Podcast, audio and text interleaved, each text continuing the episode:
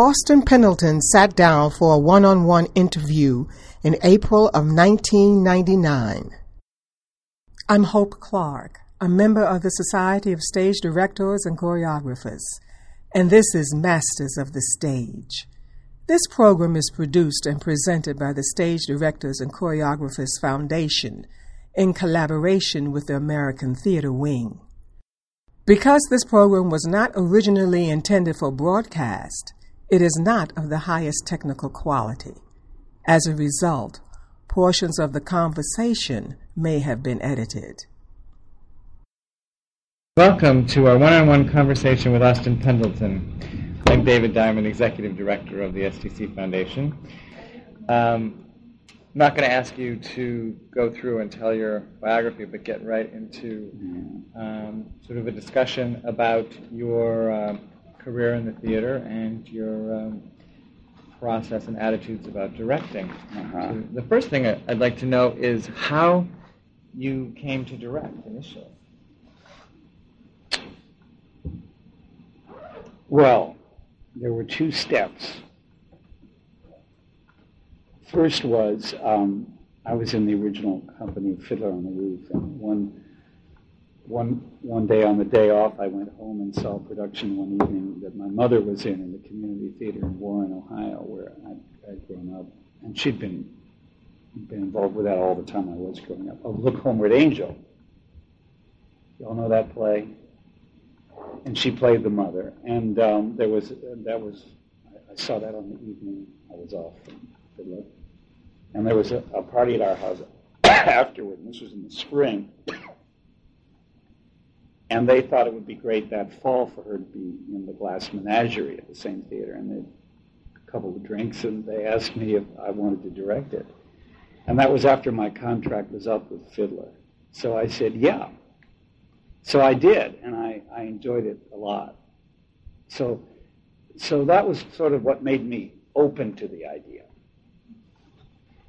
Then, in, in 1969, um, I was going up, as I had for a few summers before, to the Williamstown, what's now called the Williamstown Theater Festival. And the artistic director at that time, as he was from 1955 to 1989, uh, when he died was uh, was Nikos Psacharopoulos. And I would go up there and act in different things. I'd been an apprentice there, and I'd been in the then in, in the non-equity company there, and then I'd done, uh, you know, um, for for a couple of years I'd gone up as an equity actor.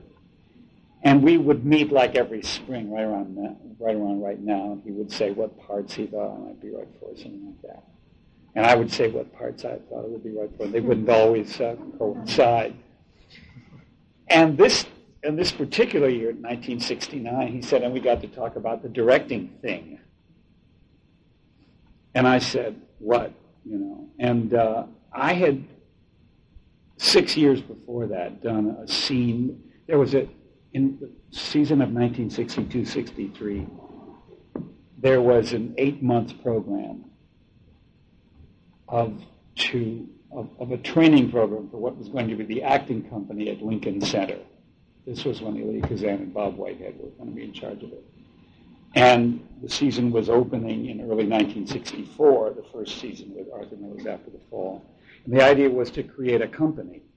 And there was a training program for 28, 29 young actors that you didn't have to pay to attend, but you were not paid either. And it was eight months for eight hours a day for five days a week, and you worked with Bobby Lewis for acting, Arthur Lessac for speech, and for movement with Anna uh, Sokolow. So it was pretty impressive. Well, anyway, so we would be assigned these scenes in Bobby Lewis's class.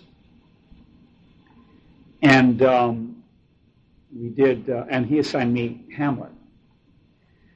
So, so, uh, so we brought in that scene, and he liked some of the what he called the directorial ideas, and he thought they were very interesting. And he asked me where I got those. I said, I just those are just things I did. You were acting in the scene? Yeah, it was Hamlet. It was the scene between Hamlet and Ophelia, and began with "To Be or Not to Be." And so he said, "Well, you ought to think about directing because those are interesting ideas." So I said, "Fine." didn't think about it. And then a couple of years after that, I went to Ohio and directed the Glass Menagerie. But then uh, Bobby Lewis and Nikos Psacharopoulos were both teaching at the Yale Drama School in the late 60s. And one day, Bobby apparently told Nikos about this. And so Nikos decided that I should direct a show on the main stage. This was in the early days of Williamstown, when it was like the frontier. I mean, it was a new show every week, and he, he would he would try anything. It was before it became internationally known and all that. So I directed a production of Tartuffe. I picked that because I'd been in Bill Ball's production of Tartuffe with ACT. I'd played a supporting role in that. And, and I got to know it very well. We played that in Rep in San Francisco for quite a few months, and I got to know it very well. And, and Bill's approach to it, which was brilliant, was highly stylized, practically practically balletic. But I thought it would be fun to um, to to to uh, to try it a whole other way, and I think I wanted to pick that play just because I knew it so well uh, from having having been in it all those months in San Francisco just about a year before, or a, a couple years before. So I I picked that and did a whole other kind of production. It was, it was the same translation of Richard Wilbur, but a whole other approach to it just to see what that would be like, and it worked. And then the next thing I directed was three years after that, again at Williamstown, was Uncle Vanya, and that worked. Now I emphasize that, that they worked because a number of things I did in the years after that did not work at all, either at Williamstown or other places. And had any of those been the first two, I probably never would have gone on with it because I've never really thought that much about being a director. But those two worked. And the Uncle Vanya, three years after the, the Tartuffe, that in combination with the Tartuffe, that kind of led to my being asked to do a bunch of things. I got a Broadway show out of that. This is going to sound grotesquely easy to, you know, but I got a Broadway show out of that, uh, show at what, the, what, what became almost the first show at the Manhattan Theater Club that when it was just a little place on the Upper East Side. And um, um, a show at Long Wharf because Arvin was a good friend of mine he saw the Uncle Vanya. And um, so all of a sudden I was a director and I kept returning to Williamstown. Now, as I say, the next show I did at Williamstown was a critical and financial disaster. And of course, it was my favorite of the three I'd done in Williamstown, but it was a catastrophe and it was going to be brought back for a week again at the end of the summer. He just couldn't because the reviews were so bad, and absolutely nobody came to see it. It had a cult following. There were such audiences there was would be the same every night, but, but, but, but, nobody else came. Could you, in retrospect, um, identify any things that, that made the first two work and the third one not, quote unquote, not work? I mean, was you know? well, the easiest way to put it is the third one was the misanthrope, which never works. Mm. Although I didn't realize it at the time. I mean, it's a great play and it's a great title and it has a great history, you know. So I figured misanthrope, and Tartuffe had been a success. But Tartuffe is a much easier play for everybody, including the audience, than the misanthrope is. People don't. I mean, I this recent revival, which was trashed you know, which I thought was sort of interesting. People don't know, the audience doesn't know what they're supposed to do when they watch that play. And I don't, I don't know of a production that has ever pointed it out to them. Uh, the play, it's the only successful unfunny comedy in dramatic literature. In that you don't laugh. I guess it's a comedy and it has a comic perspective. There are little things in it that are comedic and yet, it doesn't have, it certainly it doesn't and isn't meant to have the catharsis of a drama either. Mm. And there's essentially no suspense in it. I mean, it's, it's, uh, it's just a wonderful play about what it's about. And it, but people, and, but it has the outer um, outline of a comedy. And, and then on top of it, it's, it's by Moliere. So people, and people just keep waiting for the funny parts to start. And they don't really, except in little isolated fragments with some of the secondary characters. It's very sad.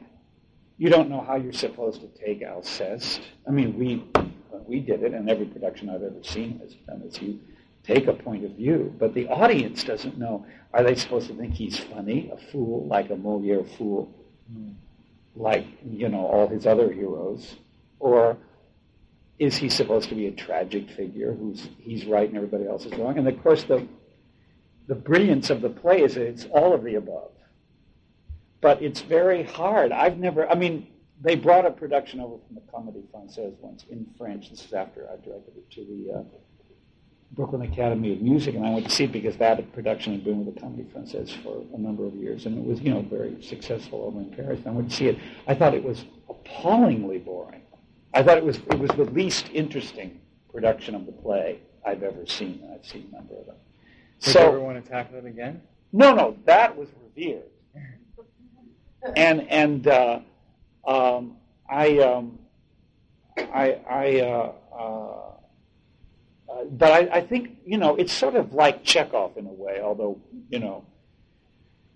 Well, I say the Uncle Vanya that it worked up at Williamstown. What happened was it got terrific reviews and theater people liked it, mm. and a handful of other people did, and it did. And because of the reviews, it, it did it, it, did okay uh, at the box office. But again, a lot of people they just don't. That perspective that is in certain European plays, like well, like all of Chekhov and, and in the in the Misanthrope, where you're where you're not the an, um, an American audience wants to know when they're supposed to laugh and when they're supposed to cry, or when they're supposed to be on the edge of their seat chewing their nails. Uh, American audiences are very pragmatic that way, and once I was up at Williamstown in a production of The Cherry Orchard that Nikos directed with um, Ranevskaya was played by Colleen Dewhurst. And her friend came to the opening night, uh, um, Maureen Stapleton, who came back into the green room afterwards. And this was a good production, but uh, Maureen came back and saw me and said, Where's Colleen? I said, she said, she said, I gotta go tell her this play has no fucking payoff. And so again, Maureen was formed as an artist in the in the dramas on Broadway of, of the 50s and into the 60s, where there's, you know, to use her words, a payoff, where there's a catharsis, there's a climax, there's an ending. The whole point of the Cherry Orchard, of course, is that there's none. There just isn't. I mean, they just leave. and the axe falls and the old man's left alone in there, and that's the end. And there's no kind of last minute thing of is it going to be reversed or not or anything like that. And, and Americans don't know what they're supposed to do with that.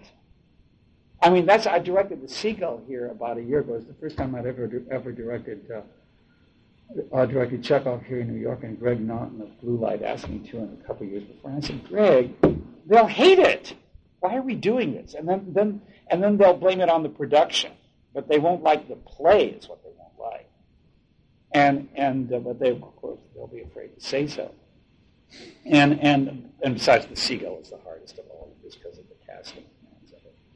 Well, we go back for a second but, too. Um, but anyway, so it's that weird double perspective that is at the heart of the most interesting European drama, actually, which I love.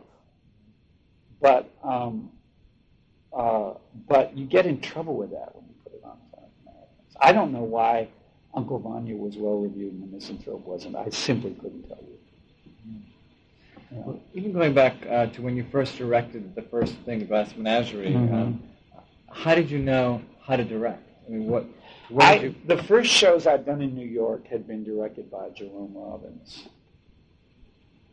He was the only director I'd worked in in New York up, up until that point.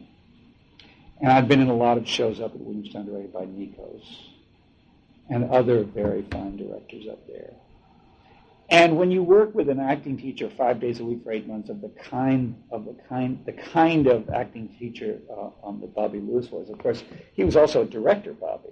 So he, I, I won't say he taught like a director, but he were always being made of the form, being made aware of the form of the play, the intention of the play, the kind of behavior that would be needed for a play, how to work on a scene, you know. Mm. So I just sort of went, but also work, working with Robbins and the two shows were Oh Dad, Poor Dad and Fiddler on the Roof, which of course are two very different kinds of material. And just to watch the way he staged them, and worked on them, and the, his constant drive for clarity mm. and uh, of making. He was always saying, "Any play, this this play begins with a with a moment that happens. Somebody comes in and talks to somebody else on on a certain day, and then as a result of that, this next thing happens." And, and, and he says it's exciting to see how far you can go from there. And he was so clear about that. And he would, one evening rehearsal Fiddler on the Roof, he restaged the same scene 25 times. Restaged it in one evening 25 times. Feverishly. And it was a, you know, the, the first scene in the show after the opening number, wherever they're preparing for the Sabbath. And characters are coming in and out. And it's not, I mean, you know, a hack could have taken care of it in 15 minutes. It's not.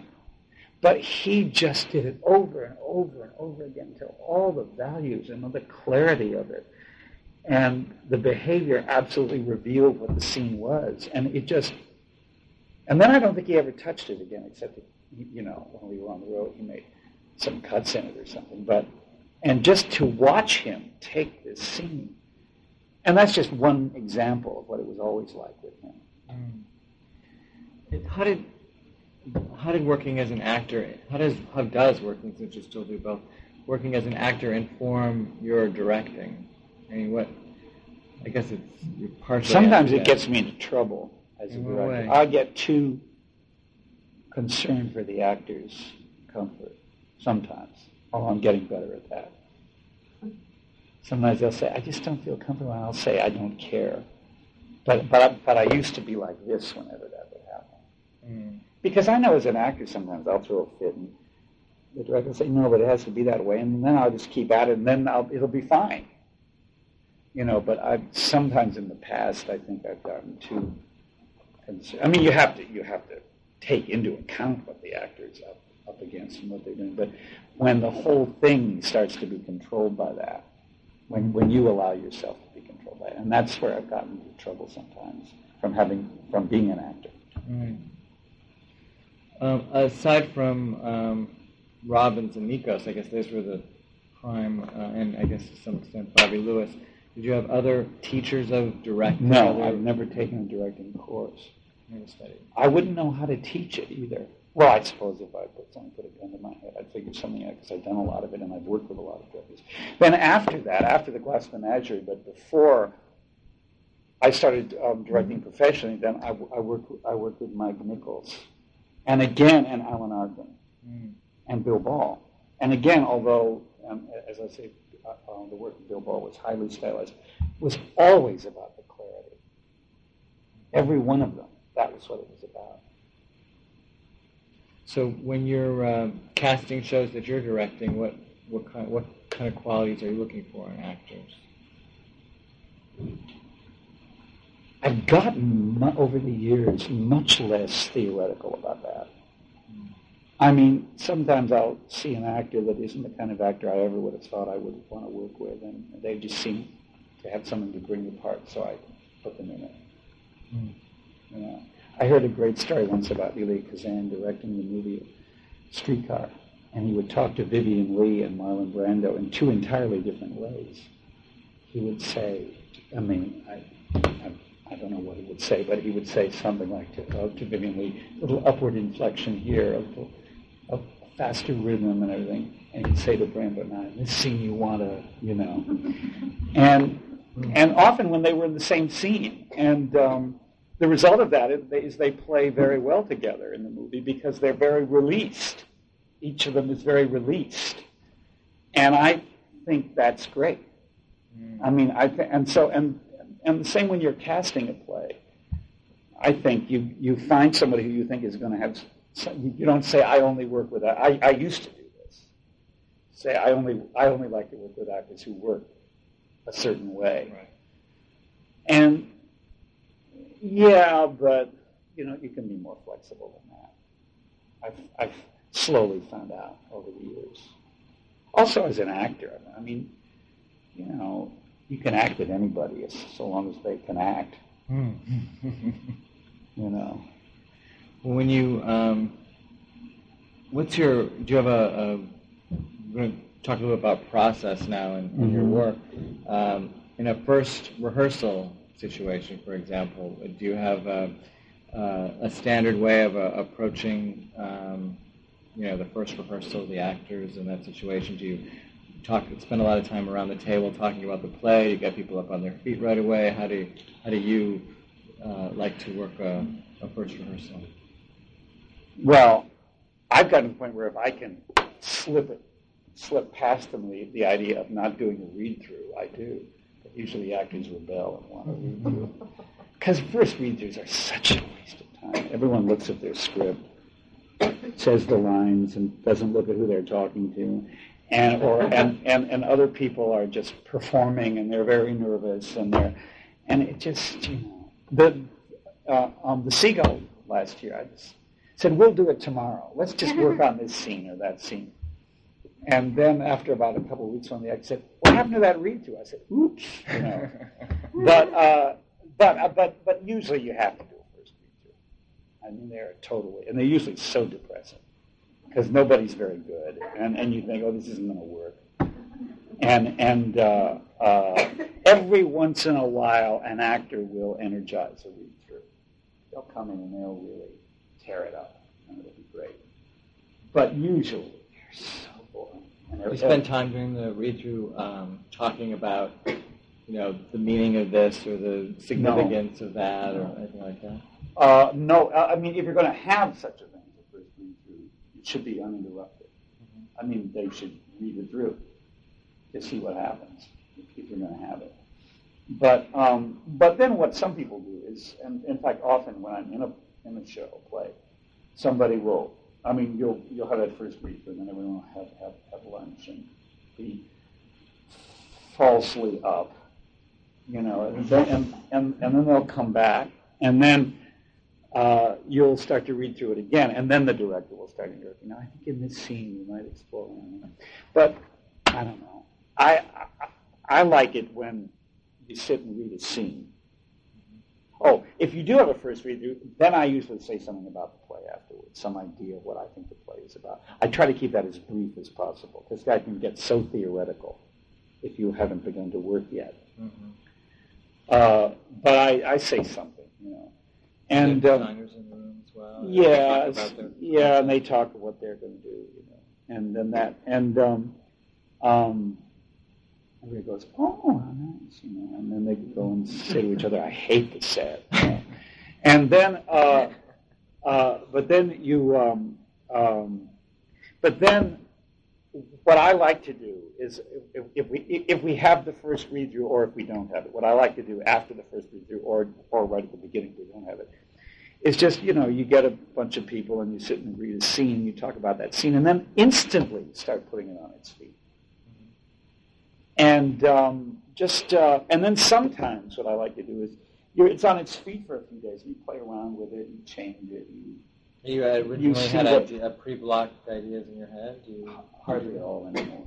Hardly at all. I, I mean, I used to have like arrows written down and you know. crosses center, crosses. Yeah, center. right. And I that's like in, in fact the the show I directed at, at Long that first show I directed, I, I didn't have time for a different read. It was two Strindberg plays, and with one of them, I didn't have time to pre-block it. And one of the actors in it was Joyce Seaberg, and I said, I unblocked it. She said, it doesn't matter, Austin. Hmm. You will find it doesn't matter. So we just started working, and I found that the blocking that evolved was much more interesting than any that I'd ever done before. Mm-hmm. Because you're right there with the actors, and you get ideas and from just from, from seeing them, and just things start to occur to you. I mean, you have to. All that is completely useless unless you have really worked on the play. You have to know what the scene is about. What you, you know, what you want to have each scene express. Um, but um, but then the blocking ideas start to come to you spontaneously. I I hardly ever say to the actors, "Oh, uh, um, just begin to move around." I hard, I mean, there are directors who do that, but usually when they do that, I find it so distressing to watch. That, uh, but I but I I'll, I'll start with like a couple of ideas, you know, and then and then Yeah, and then they feed in, and then I think of some more ideas. But it, but again, it has to be. I've found a scene. I mean, when you start to work on a scene, whether you pre-block it or whether the blocking involves right, then you have to know why that scene is in the play and what the audience has to get from it. Does the actor have to know what you know? Or I usually- let them discover it? I sometimes I tell them, sometimes I don't. I mean, sometimes, you know, often these things will come up. You'll say, "Go over here," and they say, "Oh, I don't know." And you'll say, "No, I think you should go over here because see what what we got to get at here is." So it'll come up very pragmatically. Mhm. I find the best, the most helpful things that you say to actors in rehearsal are things that you say which come up pragmatically on the floor, as it were, uh, where where you some tiny moment you'll you'll suddenly start to say a lot of stuff, and it'll be so related to a specific thing in the play, specific moment that that the actor will really be able to take it in, and then they'll start thinking about. Um, everything else in the play. But if you if you say if you say all this theoretically before anyone's up on their feet or anything, usually it's just it, it's, it's kind of numbing. You find that as an actor too, the best. Yeah, I hate to hear long thematic dissertations of play before I'm even up on my feet. I, I, I think, well, yeah, okay, that sounds wonderful. You know, shall we? Can we have lunch now? You know. But um, um, and you know, and Well, um, in uh, many of the plays that you've directed, and it sounds like you have a strong affinity for um, classic plays or plays from the European canon, but when you've um, worked on new plays with playwrights, can Yeah. you talk a little bit about the process? Uh, was uh, w- when you did, for example, Loose Ends, did you work with Michael? well, that wasn't the first production of that. That was a revival. Yeah, that was in Chicago. It was the first production in the Midwest, I think it was. What at was it? It's an example of a first. Uh, did you ever? Of a, The other play by Mike Weller, which was The Spoils of War. Oh, okay. That and we did we did actually two productions of that. We did it up uptown at Second Stage, and then it got picked up for Broadway. So we On the Broadway so line. he revised it. No, no, it was just playing Broadway. Mm. He revised it, and we rehearsed it here and took it to Toronto, and and, and then brought it back What was the process working with Peter on it as the play was developing? with Peter. hmm And with Oh, oh, oh, yeah. Um, Peter Well and Yeah, right. Well, he's of course so accomplished. He's so accomplished. He's got such a sophisticated mind as a man and as, as a writer that that's that's a different thing from certain other playwrights I've worked with who are more beginners. Mhm. Um, but he, uh, you can just say the simplest thing to him, and he comes back incredibly developed in all kinds of ways you hadn't even thought of. But I remember when the play was first brought to me, I said, you know, this play, uh, this boy, it's two parents, and they divorce. And there's the son who lives with the mother. And the father comes back. And there are a lot of scenes all about that. So I just said over a cup of coffee one day, you know, he should try to get them back together or something. Well, this turned into the whole climax of the play. Mm. And um, I would just say very, and, it, and very richly detailed. I mean, and and all of that was his. All I said was he should try to get them back together Wham. You know, that'll give it a, a climax or something. I said something. And and um, uh, but with some writers, you get you get you get into very close, detailed work. You say, now, why, if you set this up, why do you not carry this through? Um, which you'd never have to say that to uh, um, to Mike Weller. I mean, if he sets something up, he carries it through. You know, he's been writing for years, and he knows how to. He knows all that. Um, Did the play develop even more during the process of the rehearsals, or did he do all that? oh no, all the way through.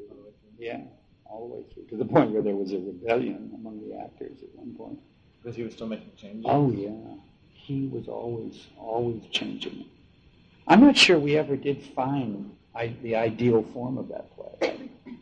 Although I know the outer, the production form of it is not is not Broadway. I know we learned that. It should never have been done. Why not? Well, it's a peculiar play. It's like it's a couple of old communists. I mean, people who, you know, a couple of utterly disappointed middle-aged former communists and their deceitful son. Mm-hmm. What is the Broadway audience going to do with that? Even in the heyday of Broadway, even in what is called called called the golden age Broadway, to which Hawken replies, there was no golden age. But even if, even when lots of new straight plays were on Broadway, a play like that would never been off Broadway, we would have been cool. But um, so, but I don't think we ever. So we certainly didn't find the place to do it. It was fine up there at Second Stage, up in that little room on on, on Broadway in the '70s. It was um, it wasn't as good a play then, but it was like a better place for it, and there was a feeling about it. It was the kind of people who came to see were people who responded to that. But Broadway, out of the previews, oh, people you'd hear comments going out that freeze your blood. you know. And then but but but people in the theater liked it. So you'd hear these chilling. And then you and then you'd go backstage and everybody's everybody's dressing room would be crammed with these actors and people who were crying and saying, Oh, this is wonderful. And in in a lot of ways it was wonderful. Certainly the acting was wonderful.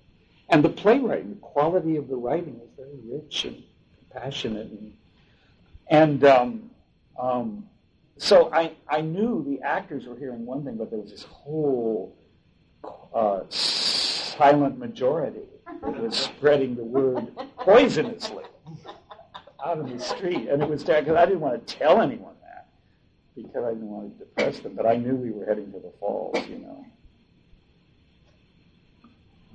I remember that production. Yeah. I liked it.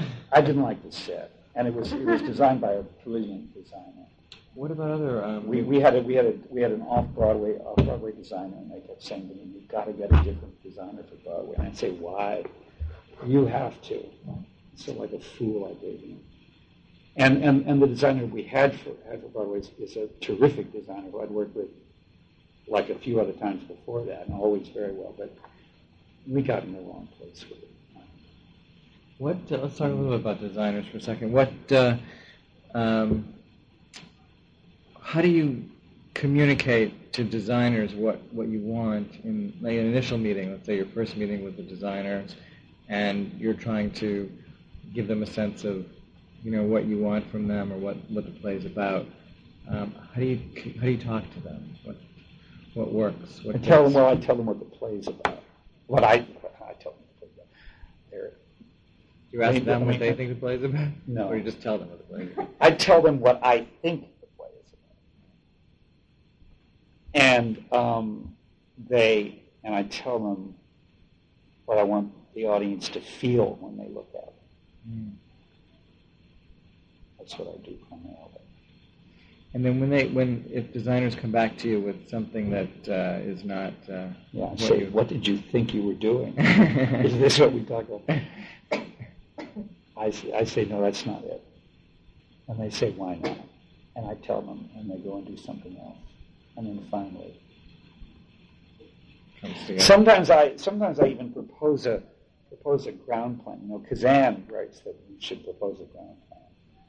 But every time I've tried that, the designers get up in arms about it. That's out of shape. They want to. You're yeah. doing their job. Yeah, exactly. Yeah. Um, you have uh, constantly going back and forth from um, acting and directing and, and films, television, mm-hmm. and you're always doing. It seems like you're always doing six projects and uh, directing to and acting in for. Um, how how does uh, being on one side, like the directing side, inform your acting and being in the acting? Well, I think I'm a much easier actor to direct than I was before I started directing. Ah, I think I used to be impossible. You have more empathy for the director. Yeah, I mean, I mean, I would protect my processes if it were my cub, you know. Mm. But since I started to direct, I, I know that if a director's asking for something, I'm supposed to try to give it to them. Mm. you know, every once in a while, um, I'll, I'll throw a little fit as an actor, but then I'll instantly instantly make it up, you know.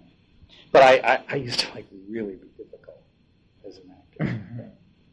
What's your favorite thing about directing? Why do you like doing it? Rehearsing. I love that. I hate the tech rehearsals. I just hate them. But it's actual that is trying to figure out the play with the actors. Is that? Yeah, I love that. I love it. I, half the plays I've done, I just want to invite the audience into the rehearsal room and see it. Mm-hmm. You know, I, I love the way it is done, and I love that the play I just directed this this new play that I've been working on on and off for years called Ignitions. It was in this room. I mean, that was what they gave us, so it really could, and it was beautifully lit. But it couldn't have. I mean, it was just the audience in the playroom were in the same room. I love that. Mm-hmm. I, yeah, I, I, I love and and, and I love when you do it when you when it was the closest thing in any production I've ever directed to like the feeling when you have a run through and a lot of people come in the room and watch it. That feeling, that electricity, I just love that.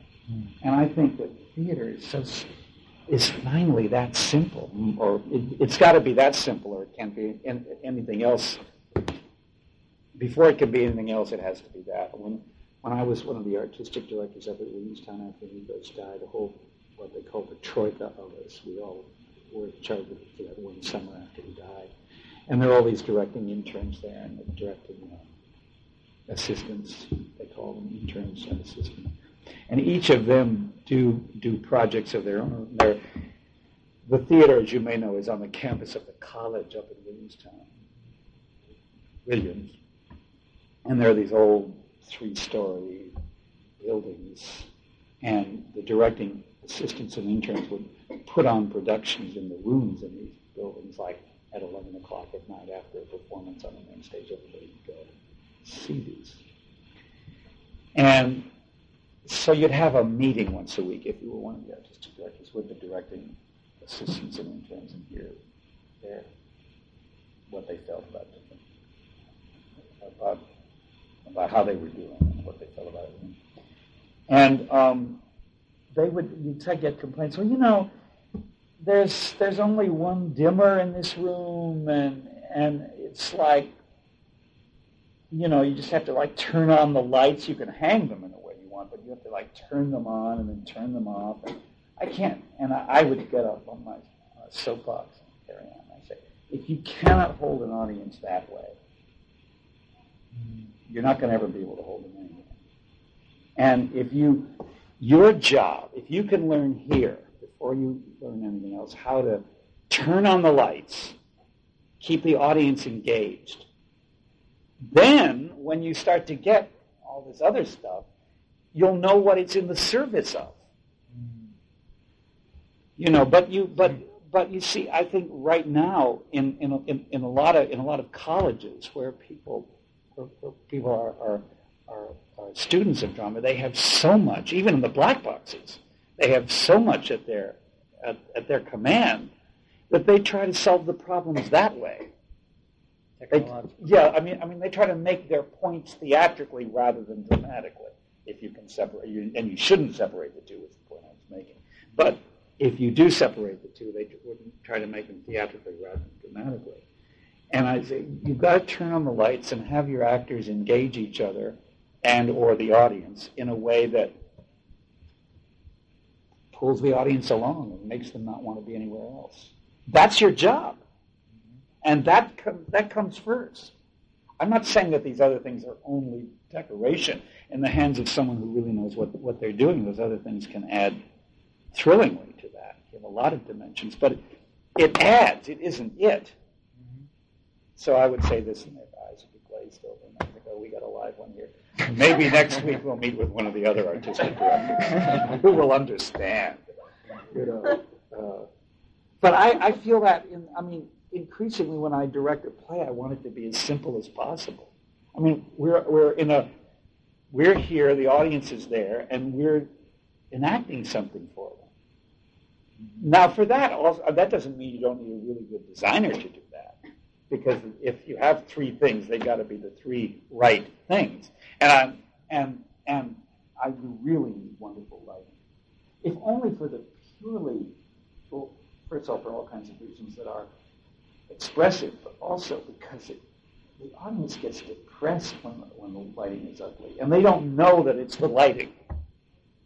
I mean, I go see showcases, and virtually they're lit by fluorescent lights, and you just feel depressed while you're watching it. And I and I say, why did you do that? Oh, we didn't have the. You know. Well, I've seen showcases. I saw one last week, a production of, of a Gogol play. With, they can't have had more than 23 instruments. I don't know, maybe two dimmers. It was exquisite. It was exquisite. Such care had been taken. The atmosphere, the tonalities, and the light. And there wasn't a set. There was there was a there was someone had designed the set, but what they did was take the room we were in and hang up different things. Mm-hmm. And it was so evocative and pulled you right into that world, and there was always something interesting to look at. So when you go to these these, these showcases and they just they flip on some ugly lights that are ill focused and the wrong the wrong colors and they're just you can't see anything, or if you can, it's not in an expressive way that you can't see anything. It's just you can't see anything. And I just get I say, look, find find a way to find a way to light this find a way to light your next show and then invite me here. Hmm. But I mean, I, I, it just you feel weird. It's like people who work all day in an office. It's all fluorescent lights. They get depressed.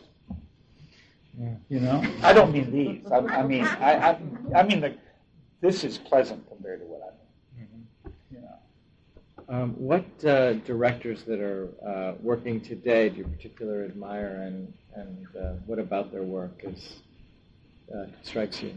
Well, you know, more and more I get just sort of tend to go on a show by show basis, which I think is also true of my So, which work. shows are particularly uh, have you particularly admired and why? I like to, actually, I'm going to really say I've liked a lot of what I've seen. I haven't seen the new one, but I've liked a lot of what I've seen Bob Falls do. I like what he does. I've seen several things of his over the past few years that I like. Can can you? Um, well, I like them because they're all different. Uh, like one year he did the Rose Tattoo and Suburbia, both in New York, and they were both so alive, and they're not the same play, you know, and they were very, uh, they were very alive and rich and and clear, you know. I like those, and then I've seen a couple of things since then too. I like him.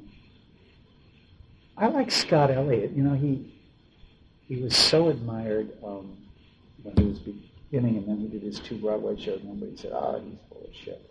But I thought those two Broadway shows were okay. Mm. I think he's talented. Um, um, hmm, I, I haven't. I don't like this English I can't tell if it's the direction. Well, I know it's the direction in, uh, in Closer. I think that man should not have been allowed near his own play. I think that's true in general that direct, that writers shouldn't direct their own plays. I've rarely seen it go well. I mean, I'm not. I'm, I, I think I've seen it go really well a couple of times. I can't think what they are, but uh, but I but uh, but a couple of times I remember having the oh well that wasn't so bad, but I think it's catastrophic, usually. I mean, and but this is not just the usual problems of a of a playwright directing his or her own work. It's it's uh, so just as a piece of direction, it's so ponderous. Mm-hmm. And that play needs somebody to say, look, it's just people talking to each other. You don't need the points of that play are so crushingly clear that you don't need to make them over again. Mm-hmm. And um, um, interestingly enough, though, a lot of the great directors in the movies have written their own scripts. And I don't know what the difference is. I mean, so I've never figured out what the difference is, why it works in film with a master, and why it does not um, in a play. Uh, uh, usually. I think sometimes so much of film directing is is scripting. I mean, you know, you are writing the play while you're directing it by just mm-hmm. the choices you make of of what the audience is going to see. Yeah. Whereas on the stage, they're going to see the whole thing and Yeah, choose maybe, where to look. yeah. But as a director of film, you're telling them exactly where to look Yeah, maybe. and for how long. Um, there are some earlier career directors uh, here today, and I'm sure they'd be interested to hear from your perspective what uh, advice you might give them as they are engaging in their careers. Any advice for young directors? Well, if they could ask me specific questions, that would be easier. Okay, why don't we do that? Why don't we open it I'll, up? I'll give a lot of advice, but it won't be of anything that means anything to anyone. But unless it, Unless it's yeah. more specific. yeah. Any questions? I'm, I promise not to say follow your dream. Yeah. Uh, Actually, it's an advice question, but you worked with Liz Taylor. Yes. What was that experience like? It was good. I mean, she is a person who, since the age of 12, had been being directed. And so, in a way, she's a, a director's dream because she just does what you say with great commitment. But that's what she was trained and programmed, if you will, to do very well. The only problem we ever had, and there were two problems we had.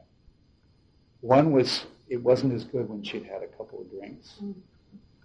I'm not saying anything that you can't read a tabloid and find out because soon after that she went to the Betty Ford uh. Uh, if she'd had like one drink, it would be fine. In fact, maybe it would be even be a little better than if she hadn't had. But if she'd had two or three, you knew the first. Sometimes on such a night, by the third act, it would be great. But the first two acts would be unendurable on those nights. And there was no way to. I mean, I once, before an opening night out of town, consumed a huge tumbler of a drink of hers, so that she wouldn't wouldn't drink it in her dressing. room. I said, "Just give me another sip." I was staggered out of there. you know. And she said, "You just drank my whole drink." I said, "Oh, right." And there was places, so what could she do? And uh, the other thing that was a problem was that she was, uh, her ear was had by Zev Buffman, our producer, and what he knows of directing could be inscribed on the head of a pin. And and he, you would, she would do these kind of lovely performances, and then he'd spend some time with her, and then the next night would be, what the hell is she doing? Because he has no taste. So he redirect, like, was Oh yeah, he would, he would give what we euphemistically call them. He'd give her notes, and and it would. I don't, I don't want to dignify it with that word, but but the but it, it and she would do all these vulgar, obvious things, and and then one night I remember the big scene with Tom Aldredge where she kills him in effect. She, you, you all know the Little Foxes where she talks and then he has a heart attack and then she doesn't move. Get his nose. She was one night out of town. This is so simple in that scene because she's utterly capable of that. She's a she's a good actress. Utterly, she was so simple and really good, and she has this marvelous presence. You know, really, she. And we were all so happy. Tom Aldredge was, I was, the other actors who watched it. And Zev threw a fit. Well, she wasn't doing anything. Of course, the next night, it was like an old kind of Joan Crawford movie or something. and and so uh, uh, I was constantly having to beat that fire out. Um, there's a there's a book that I'm in called, called uh, Role of a Lifetime that's on sale now, which is which is biographies of four different actors, me and Lois Smith and Ron Rifkin and Gloria Foster. And each, the whole book is a little over 200 pages long, and each of us is 60 pages long or something like that. I, I can't remember. But anyway, there's a story in that. I think it's in there where one day at Kennedy Center when we were trying out, we rehearsed all afternoon, and I was getting my hair cut by, by a new guy who was in to do the hair. The old ones had to leave. And he was cutting my, I was exhausted. We were rehearsing every day, and he was cutting my hair. And after about a 20 minute silence, in which he cut my hair, he said, so what do you feel about the fact that your producer is directing your star? I said, speak on. And uh, I, because that was when I first became aware of it. And how do you deal with that? How, how do you deal with Well- the producer in that case? I just worked around it. I didn't ever confront him because I, I thought he would then find a way to fire me. And uh, he, he much preferred the show in London, which where we did it after we did it here, to here, which shows how wrong he was. It's terrible. We had to have a whole new set because Miss Hellman insisted it be like the 1939 set from Broadway. We had this wonderful set, designed by the guy who designed the Broadway production of Spoils of War, and he set her little foxes. Was wonderful. And we kept hearing, oh, you won't get away with this set in England. Of course, we opened it in England, and all these English directors came up to me and said, what, what happened to that marvelous set? I said, killed them. I mean, not the English directors, but Zev and Lillian and that whole crowd, you know. And uh, Elizabeth said, when, when the ground plan was for she said, what, what is this? I said, ask Zev, ask Lillian. We couldn't get the rights to it unless we agreed to this. And she said, this is terrible. I said, well, we'll find, we'll, it'll, it'll be all right. But it wasn't. May have been good enough for Tallulah, but it wasn't good enough for Elizabeth. And, and, and rightly so. Rightly so. How about other producers? Were there other That's the worst experience I've ever had. Um, and um, um, I mean, regional theaters, artistic directors are, in essence, the producers. Do they ever disagree with the way you're approaching a particular? I used to have huge battles with Nikos, but they were friendly battles. I mean, they were fun. I mean, they no, they weren't fun. Let's not sentimentalize this. They were very distressing, but they were they were uh, creative and you knew, well, the difference is you knew you were being talked to by a man whose knowledge of theater was encyclopedic, a thing that cannot be said of Zev. You know, I mean, or some of these other people. You know, and the guy, the people who, the Toronto people who picked up the spoils of war and tried it out there and brought it in, um, that the guy where the father owns that big store up in Toronto and the son is a producer. Oh, what's his name? Yes. Uh, um, um, David Mirvish is the son, the producer. Wonderful. I mean, it's not like he doesn't give notes, but they are so supportive. And they're so, had you thought, I saw the show off Broadway, you tried a certain thing at this moment, but you're not doing anymore. You might look at that again. I said, well, we couldn't make it work. He says, but maybe we could make it work now. And at least he's giving the notes to you and not directly to your actors. Right. And he would be right and and and he would he would do things like that. I'm not sure this scene is as quite as good as it could be. Maybe if you always he was right, but they, it wasn't like these ham-fisted, behind-the-scenes, competitive crap that some producers did. And you know the producers who I, I was doing the first show on Broadway I ever directed was a musical. God help me. And I would. Uh, and there was this associate producer who brought in a lot of the money. It was a musical by Gretchen Cryer Nancy Ford called uh, Shelter. Sort of an odd little piece. Interesting. I, I'm, I did not do a very good job with it, but but it um, it had a certain something. It was miscast. but but of course the buck stops here. You know what I'm saying? And and uh, the uh, and then on top of being miscast, the actors weren't very well directed. So what were we left with? you know, uh, but but the um, but anyway, uh, it, um, the uh, the, uh, the, associate producer on that was given to throwing scenes afterwards in the bar across the street about like props. I told you to replace that prop, you know. And this, meanwhile, the show's an hour too long. Nothing's playing right. So I called up my friend Peter Hunt, you know, the director, and I said, he said, well, no, he came in to help me during like one of the weeks of previews. He would say, let me restage this, and, and I would, and he would fix it. And then he would he would restage something else, and it wouldn't work. And, and I would say, that doesn't work. He said, yeah, what was it? Let's go, what did you do? Let's go back to what you did. And I, he said, oh, well, then no, what you're doing actually is good. Now that we've changed it, I see was good, but you just need to do that. It was fun. We had a good time. So I said, Peter, this associate producer, who shall be nameless, is th- thrown another scene last night. I mean, an ugly, abusive scene about a prop. He said, on Broadway, you are only as good as your last prop. which is a great sentence because the hysteria that pervades a Broadway show. And all these people who don't know what they're talking about. If I have to look at her red sweater one more time, well, no, actually, red sweater is actually an intelligent critic because, you know, but if I have to look at that thing on that window one more time, I'm walking out, you know. So go, you want to say. Go. Meanwhile, I'm trying to fix the show, you know. And uh, there was one producer I had who, who there was, it was a, a musical of the apprenticeship of Duddy Kravitz. So the chorus was all a bunch of middle-aged, they had to look like middle-aged old Jews in Montreal. And, and, and it was all choreographed like that. And there was this one guy who the producer had been to college with. He says, I can't stand to watch him moving in that number. He could never move in college either. And I would say, I don't care.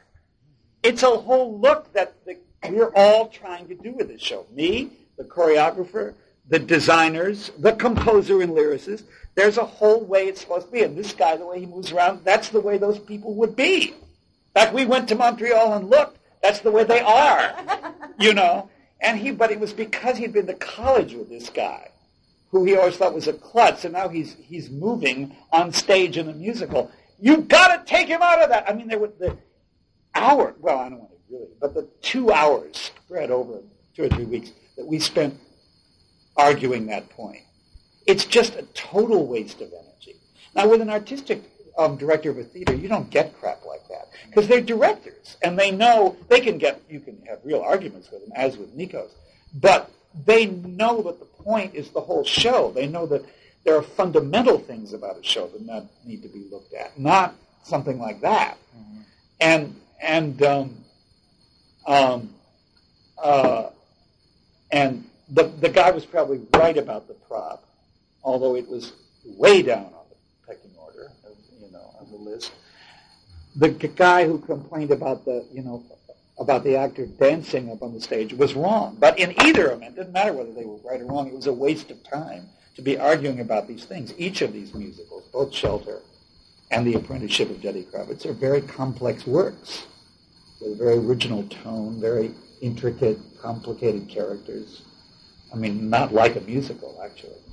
Um, and um, you don't, and it's just emotionally exhausting, and as well as just plain physically exhausting, to be forced to argue about the things you're forced. And, and Zev too. He threw a scene after the first preview of Little Foxes in in New York after we went out of town. Like, this is about six minutes after this prolonged standing ovation. He threw this scene on stage about how the show was so ineptly blocked. And I said, well, okay, let's get specific. And it turned out to be like three moments in the play. I said, I'll fix them all tomorrow. It took me the next day 10 minutes to fix those three things. Now, I mean, a screaming, violent, abusive this is the kind of thing that goes on, in case you're interested in directing But if you get the way around this is to make sure you work with David Mirvish. Because you'll get a lot of criticism, but it won't ever be like that. And it'll always be about stuff that's, as I say, right to the point. Uh, Alex, do you have a question? Yeah. Um, I, was, I directed a scene in Milton Sullivan's class. Oh, is he teaching here in New York? New York for next month. Oh, great. Yeah. And um, we did uh, Central Park West in the, uh, which I had seen, and I was. Oh, is that the one that was done with Linda Lavin? And, yeah. Yeah. Yeah. It was, it was clever, but it was really kind of glib. Where in the in the in, downtown? In, yeah. Well, it is the play is that, yeah. uh, except if you. No, I, I shouldn't interrupt you. Well, keep, the keep point talking. I'm getting to is he said to me, "You're smart. You need to focus on other things." Basically, I knew I know the way the scene works.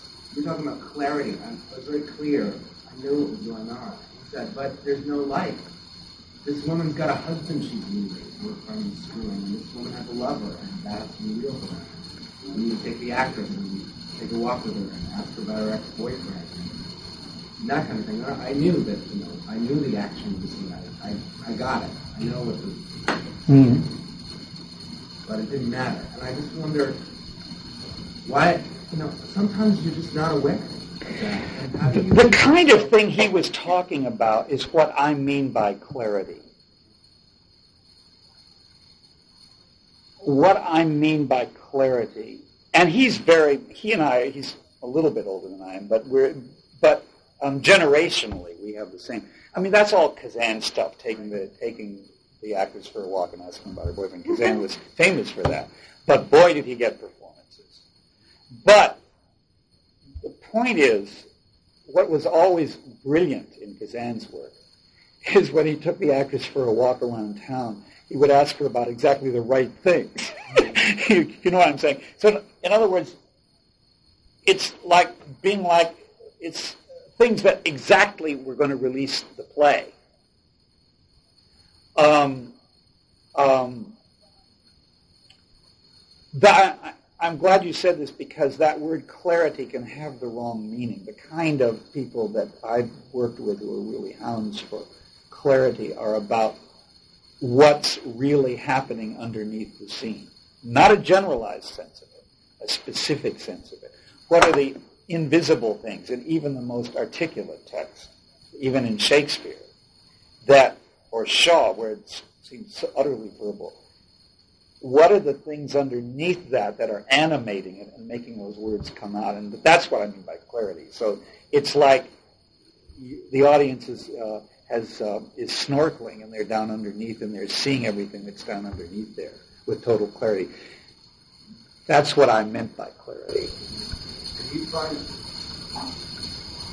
did you find that uh, you have a hard time finding that sometimes, or what what do you do when you when you're stuck, you know, or if you don't see or something meaningful?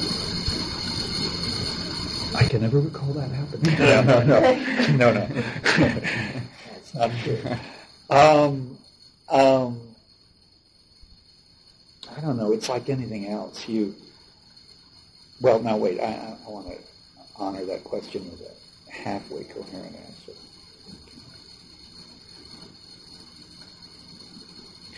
You know, one thing you do sometimes, if if you're stuck, you just leave it alone. You just tell the actors to keep doing it. And if they want to change the blocking a little bit, that's fine. I mean, you you give them blocking. If they, if they want to make little variations in it, that's fine. You just let them do it over and over again. And gradually, information starts to come to you and to them.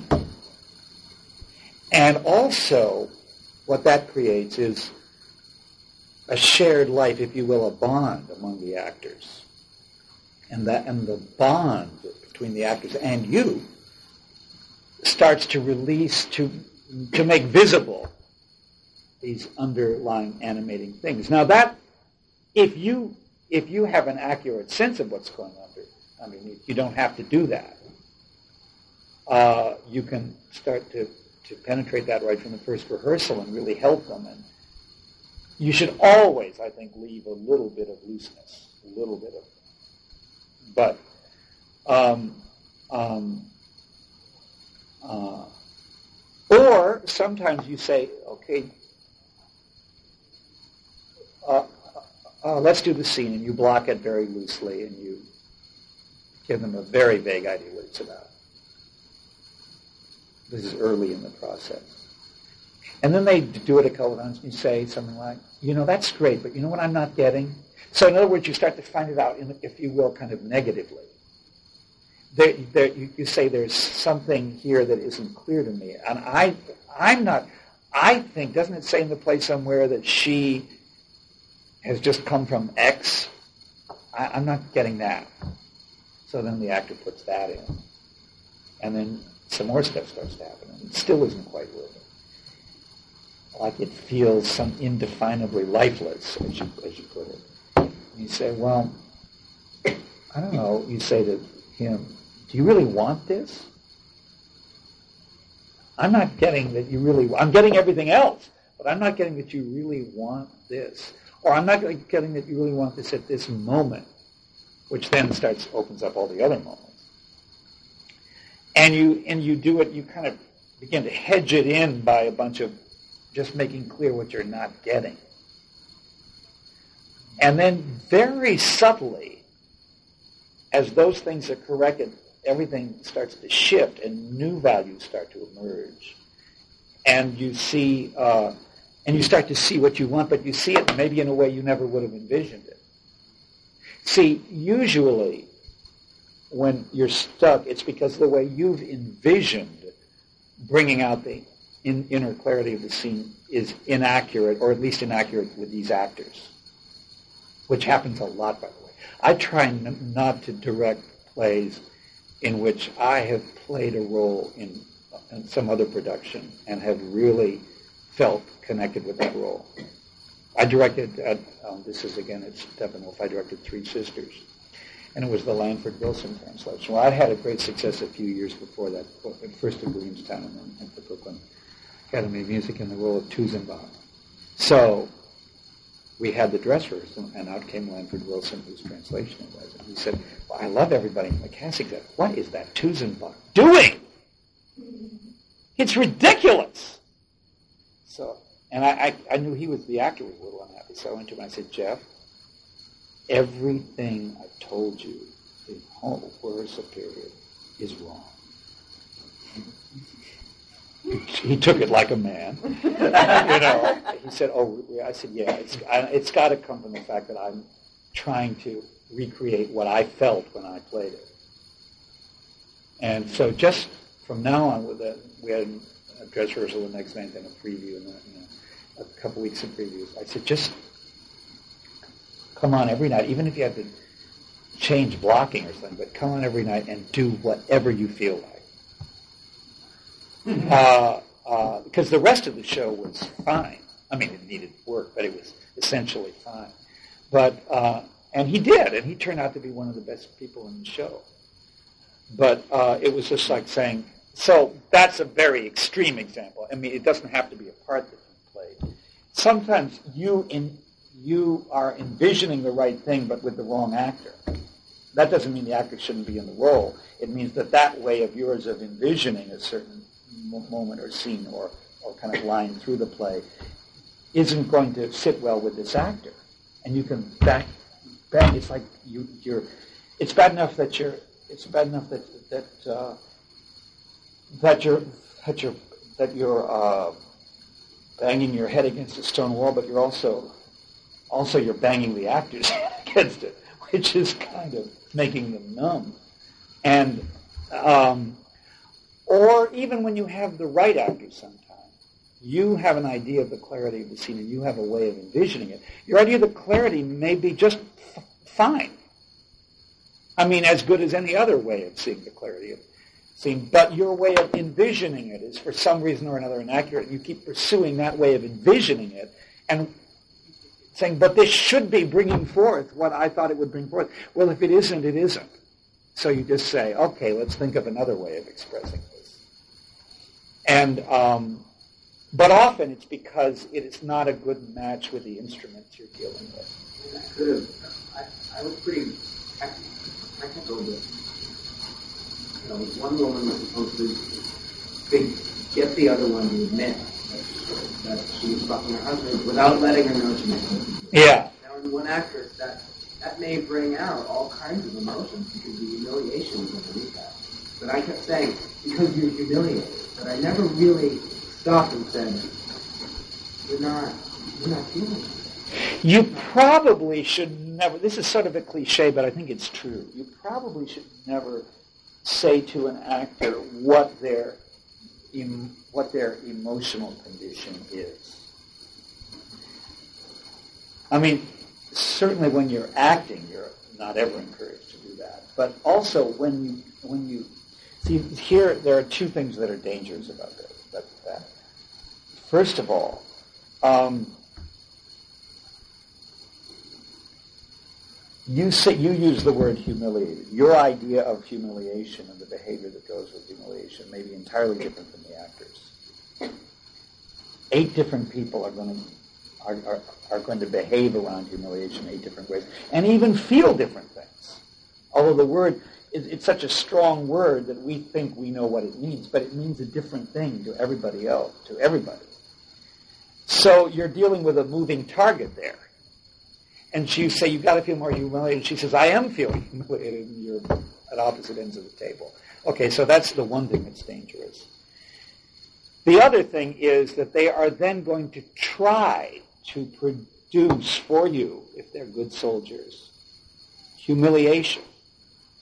Now, that is something that won't fly because there is, except with a certain exotic few people, with the exception of those people, there's, there's nobody on earth who actively pursues humiliation. And the actor, in trying to bring that to you, is going to try to find humiliation themselves, whereas what everybody in the world does is to try to avoid it. And um, so the thing that you that, that you try to do is to say, well, in say in this case, you try to find out whether this woman has slept with your husband or not. Just just try to and whatever feelings it brings up in that actress, it'll bring up. But at least she will be driven. And actions, of course, are like the are like the uh, when you you know when you give someone a barium test and everything everything kind of lights up. That's what actions do, and you see what's what's going on underneath in that way.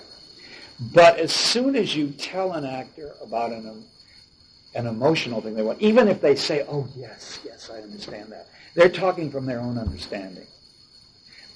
Um, emotions are not the common language; actions are between you and the actors and the audience too. It's what you're clear, it's you know the, simplest mistakes, are ones that you know happen happen most often. Yeah. Um, we did focus mainly on what we were trying to get, and I guess it just that didn't fire the emotion, and she's got it because Milton went in class. What what did he? What was He this? said, "You married this man for 12 years." You lost her. What does that mean? Well, uh, see, again, he carefully, he said, what does that mean to you? He carefully avoided saying what it should mean to her emotionally. And that's the critical. So sometimes that's right. Yeah, you know, often that's an awfully good thing for a director to do is just remind them of a certain aspect of the circumstances, which sometimes seems so obvious that one doesn't even think to say it. But just, yeah, and, and, and even if you say the wrong one, even if you say you've been married for 12 years to this man, to a certain actor, it's not going to harm them. It won't obligate them to anything or paralyze them. It just, it just won't be the one that works. So you think of some other aspect of the circumstance. You say, I'm pulling this out of the air. You say, you know, you, I mean, I, I don't remember the place specifically enough know to make any sense, but you would say, for example, you know, you were looking forward to going on a vacation with your husband in two months. Just a circumstance. You're not asking them to have a certain feeling about that. But you just keep saying, like, here's the heart of the scene. And here are the different outer circumstances that are pressing in on it. And you just, you try this circumstance, try this one. Sooner or later, you're going to find one that, that connects. But, uh, and in fact, you are right that, that actions without circumstances animating them can start to seem kind of dry. But the thing to avoid is, as just to repeat myself, is any. I mean, I had a director once in a scene where I was supposed to get all upset. And He said, he said, my wife had an operation last week, and she came home and she sat in the bathtub and just sobbed, racking sobs for three hours. That's what I want from you. He never got it. I mean, I thought, I thought, fine, fine, fine. But I thought, I can't do that. I mean, I don't know. That's so enormous. I just, I just froze. So I found a thing of my own, and I would say, "Nice, does that get close?" Yeah, but I mean, you know, that's that's the extreme version of what you should avoid Other questions? because it intimidates. It just freezes the actor. You know. You know. Mm-hmm. Yeah. Uh, what's the experience been working with directors on the plays that you wrote? Excellent. And did you choose them? Um, in the in the first productions I did, um, uh, Booth has only been done twice. First at, at Long Wharf and then in New York, and each time I was involved in, in, in picking the director there. But Uncle Bob has been done all over the place, and uh, the only director I ever picked for that was the first one. You were in that too? Well, I was in it in Chicago. I wasn't in it in New York. And then, and then another director asked me to do it in Hartford, and sort of said he wouldn't do the play unless I did it. And so I did it for him. And that was, I wish I could speak to playwrights about this because. You the new one. Oh, I am. New one, yes. Okay, excellent. Well, the it has been it, it had been done in New York and Chicago, so it had been done and it, had been published. And so this this man from Hartford called not at Hartford Stage, but a smaller theater called TheaterWorks, and he said he wanted to do it, and he wanted me to do it. And I said, no, I can't. He said, well, then I might not do the play. So I said, I'll do it. I'll do it. Then he called me and said, now when you show up for rehearsal, are you going to show up as the actor or the playwright? I said, the actor. That's the way I want it. Okay. I said, the first, I didn't know what he was doing this play. First of all, the play had played an hour and a half in New York and Chicago. This production was two and a half hours. Now, part of that was an intermission, which I didn't want. But even if you include the intermission, that's 45 minutes extra playing time.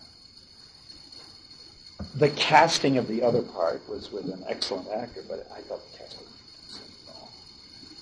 The way he was articulating every moment in the direction, the way they were being articulated in the direction, I thought was. And a couple of moments I thought, if I can get through acting this moment in my play on stage, in front of people, the way he wants it acted, I can live through anything hmm. artistically. But I thought I'd promised to keep quiet. It's already been done in New York and Chicago, and uh, by this point there were a couple of other productions on the horizon. There, it's been published. Just cool it, Austin. Just cool it. So grimly, I went every day to rehearsal. I mean, I like the director. I, mean, I, I like the other actor a lot, and I'm well, of course, it was a smash. It was the biggest hit the play's ever. The best reviews it's ever had. I mean, it gets typically it gets a, couple of terrific reviews, a couple of really terrible reviews, and a bunch of essentially sympathetic reviews in the middle. That's the typical pattern. Hartford, there wasn't anything. It wasn't fabulous. It sold out. They had to bring in extra chairs, and this play is not like how shall I put it?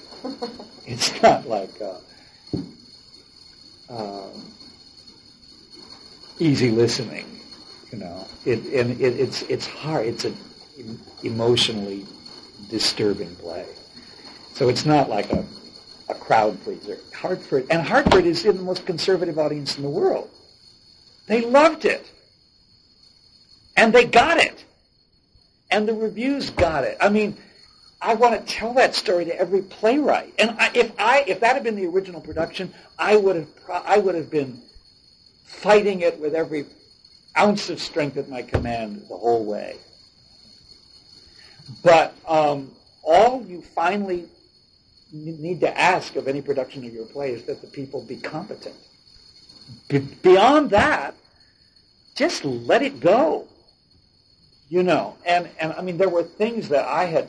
I, I mean, I thought the New York production was wonderful, and I thought that the um, the Chicago one I wasn't as objective about because I was in it, but it was the New York production set with me in it, same director, the same other actor, and um, and and but I suddenly saw in Hartford that certain things that I had like made sure were not going to happen were happened, and that they were fine.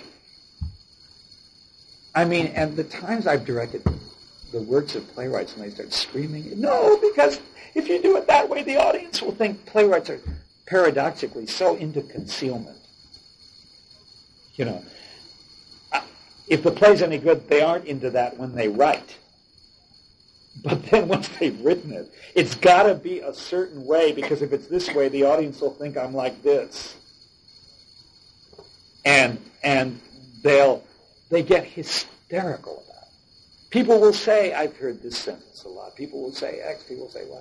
Well, if you win the argument and you or you just ignore them and you do it that way, no one says that. It, this is utterly private terrors that the playwright has, and um, um, so, but I, but then, and and then I, I even before we opened Hartford, I began to at least see that this production in its own terms, I found the terms, you know, theatrically and dramatically appalling to some degree. But I thought this this guy certainly knows how to how to realize a production in its own terms. I, I was being, beginning to see. I said, well, some of which is playing. Um, I got to admit that. But um, yeah, they're going to hate it. Well, they loved it. And then I've never seen a badly directed production of either of the plays I've written. Now I'm very lucky. But part of that, I think, is the result of what I learned in Hartford. Is that often a production from a playwright's point of view is better directed than you think it is if you just look at it, it's, as opposed to kind of seeing it up and up against the production that it has to be. Well, like what happened with uh, uh, Lillian Hellman with the set of The Little Foxes. She killed that show in London. That's what I'm afraid I'll do mine. Yeah, well, that story will save me. Don't. I'll go back don't. to that in my head. And there, and Arthur Miller. Oh my God. And we get along great. But I directed the the, the American clock. I know for a fact it's the best piece of work I ever did. I mean, first of all, everybody else, but I know. And Arthur's friends all said it was wonderful, and it was. And Greg Mosher, we talked about bringing to Lincoln Center and all that, and we didn't, but because Greg wanted Arthur to rewrite it. That wasn't about that. So it all kind of fell apart. But anyway, um, there was one scene Arthur wanted it direct. He was so upset about it. And finally he just wouldn't come see it anymore. He all a scene of Iowa farmers doing a revolt. It's all it's a play about the depression. It's not it's not, not so much a play as kind of a loose leaf notebook, but it's I think it's wonderful. And the scene of the Iowa I did a lot of research about the Iowa farmers revolt and and I and I it seemed like and the play itself seemed to support this to me a lot that it was a revolt by a bunch of conservatives. That was what was so heartbreaking. I mean, Iowa farmers in the 30s played by the rules, and for them to revolt. So it was very, almost laconically um, directed, very quiet. And Arthur came to to um, to to to a run through with with uh, with Inga, his his wife, Inge. I I forget how you say name. But anyway, she her favorite scene. She said at the end, the farmer scene was terrific, you know, and all that. Arthur wanted. I tell you, I swear to you, he wanted a 1930s Warner Brothers melodrama. He wanted a firebrand up there. He wanted the stagiest most. And I thought, this is why when the, his plays gets on, everybody says they're heavy-handed. They're not. But he and, and he would give me a give me a list in, in the scenes of this is the signature word. The actor must emphasize this word, or the audience won't get the lines. His lines are not that hard to understand. You know, if you say them and you're really playing the scene, it doesn't matter what word gets but he was terrified that the audience wouldn't get the point. And I suddenly saw why, whenever, no wonder his plays are more popular in Europe. He's not there. you know, and, and I mean, and this is a brilliant man. This is not some kind of, like us, this isn't some kind of, some kind of neophyte, you know. And, but he, but I tell you, they, they are so, one is so afraid that one's play isn't going to be clear.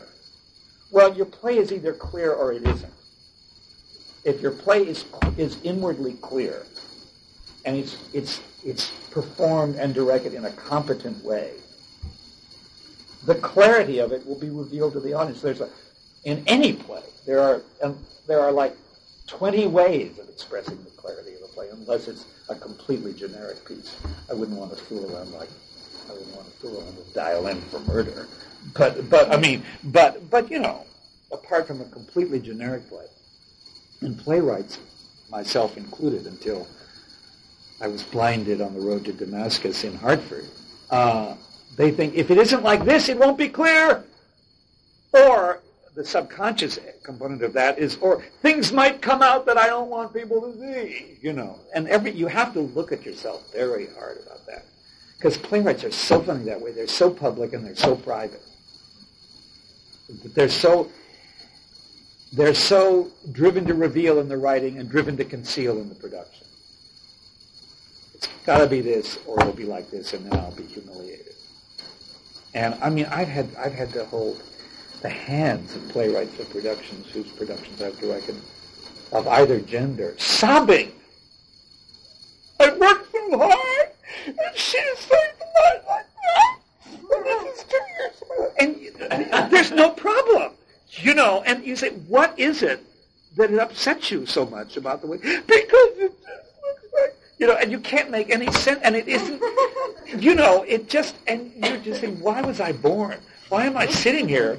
I should be working on the production, not trying to soothe this person. But, you know, you have to. Now, Arthur Miller doesn't cry. you know, but, but, uh, uh, um, and of course, I, he's a brilliant man. He's a brilliant man. And, and, and he certainly understands theater. Uh, his worst detractors have never suggested otherwise. But I tell you, I said, um, if, if, if they had been in New York, and we'd had like previews, lots of previews. And I'd had, and I would finally had to restage that term, see the way he wanted. It would have done him no good.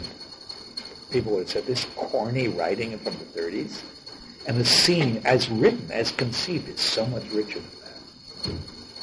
We're kind of getting to the end of our time. I just wanted to in order to wind up, ask you one more thing, and that is, what challenges are, are out there that you still uh, want to face? What, as a uh, director? As a director, yeah. What, uh, um, what still excites you? What always, there have only been like three plays or, that I've ever done, and I've directed now about 60, 70 plays. There's only been about three plays that I ever like really wanted to do. One of them was the American Clock. I wanted to do all, all the Chekhov ones. They're not, oh, not, never done Ivanov, but the big four. I've done them all.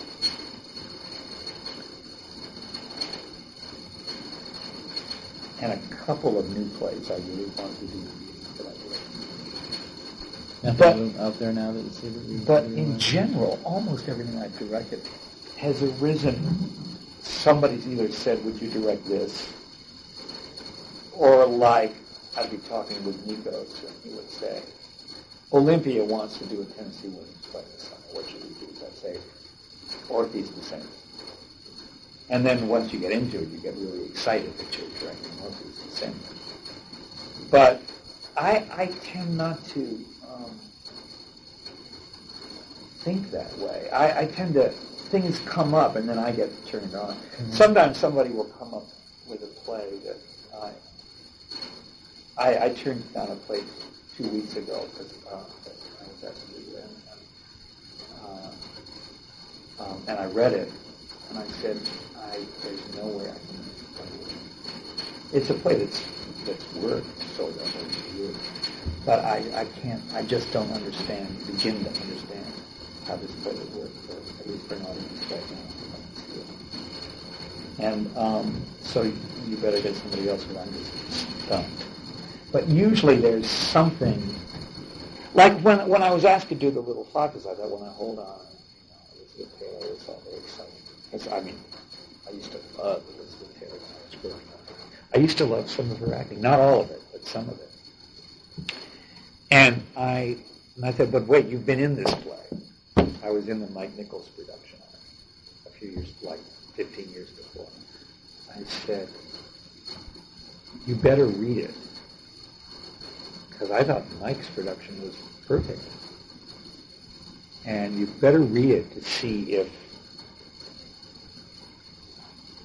you know, you have anything to bring to the table. It would be terrible to direct Elizabeth Taylor in her stage debut and just to show up just because you wanted to be there. you know, and, and I and so I, I sat up in the in, I sat up in the bathroom late one night and we read the play. And and as I say, at this point, 13 or 14 years by since I've been in it, and uh, things did come to me. Things that had happened in my life since then seemed to connect with it. Again, this is Hope Clark, and thank you for listening to Masters of the Stage. This program was made possible by support from the Society of Stage Directors and Choreographers, the National Labor Union celebrating five decades representing the needs and aspirations of its members. Visit us on the web at www.ssdc.org. This online series is presented in collaboration with the American Theatre Wing, dedicated to illuminating how theater is made through the words of the people who make theater. Visit them online at americantheaterwing.org.